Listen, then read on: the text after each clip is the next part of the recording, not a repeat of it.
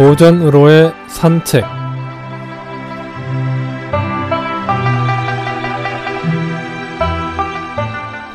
안녕하세요. 김혜영입니다. 오늘은 타산 지석에 대해 알아보겠습니다.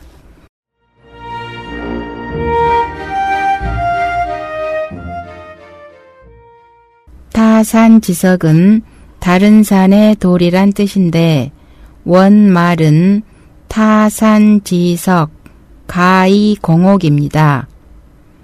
즉 다른 산의 하잘 것 없는 돌이라도 옥을 가는 데에 소용이 된다는 말이지요. 곧 쓸모없는 것처럼 보일지라도 때에 따라선 유용한 것이 될 수 있고 타인의 하찮은 언행일지라도 자기에게 도움이 될 수 있음을 비유하는 말로 쓰입니다. 시경 소와 항명이란 시에서 따왔죠. 옥돌을 곱게 가려면 같은 옥돌로는 잘 갈리지 않지요. 그래서 강한 정도가 서로 다른 곳에 돌로 갈지 않으면 옥돌을 다듬기가 어려운데요. 이러한 사실을 인용하여 시경 소와 항명이란 시에서는 초야에 있는 어진 사람들을 불러다가 임금의 덕을 더욱 아름답게 만드는 재료로 삼으라는 뜻으로 이렇게 노래했습니다. 하기 운에 즐거운 저 동산에는 박달나무가 서 있고 그 아래에는 당나무가 있구나. 다른 산의 돌이라도 옥을 다듬을 수 있도다. 이 시는 다른 산에서 나오는 거칠고 나쁜 돌이라도 그것을 숫돌로 만들어 자신의 옥을 닦을 수 있다고 말합니다. 또 돌을 소인해 옥을 군자에 비유하여 군자도 소인을 보고 수양과 학덕을 쌓아나갈 수 있음을 뜻하기도 합니다.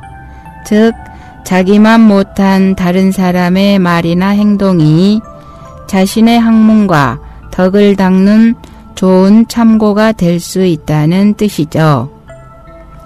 예를 들어 어떤 사람이 비록 부족한 사람의 말이지만 이것이 타산지석이 되었으면 다행이겠습니다. 라고 말했다면 그것은 자신을 낮추고 상대방을 높이면서 좋은 참고로 알고 보람있게 받아들여 실천에 옮겨 달라는 말이 되죠. 송나라의 학자 정자는 이렇게 말했습니다. 옥의 온유남은 천하의 지극히 아름다운 것이요. 돌의 거침은 천하의 지극히 조악하다. 그러나 두옥은 서로 갈면 그릇을 이룰 수 없고 돌로서 옥을 관 뒤에야 옥의 그릇이 이루어질 수 있다. 때문에 군자가 소인과 더불어 거처함에 소인이 횡역으로 침범한 뒤에 수성하고 외피하여 마음을 분발하고 성질을 참아서 부족함을 더하고 화란을 미리 막아 의리가 생겨나고 도덕이 이루어짐과 같으니 나는 이 말을 소자에게서 들었노라. 모두가 자신과 똑같은 사람이 될 수 없고 같은 의견이 될 수가 없기에 서로 다른 사람, 다른 의견을 가진 사람끼리 정답게 지내는 가운데 더욱 빛이 날 것 같습니다.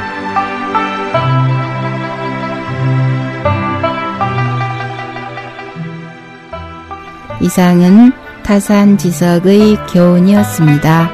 안녕히 계십시오.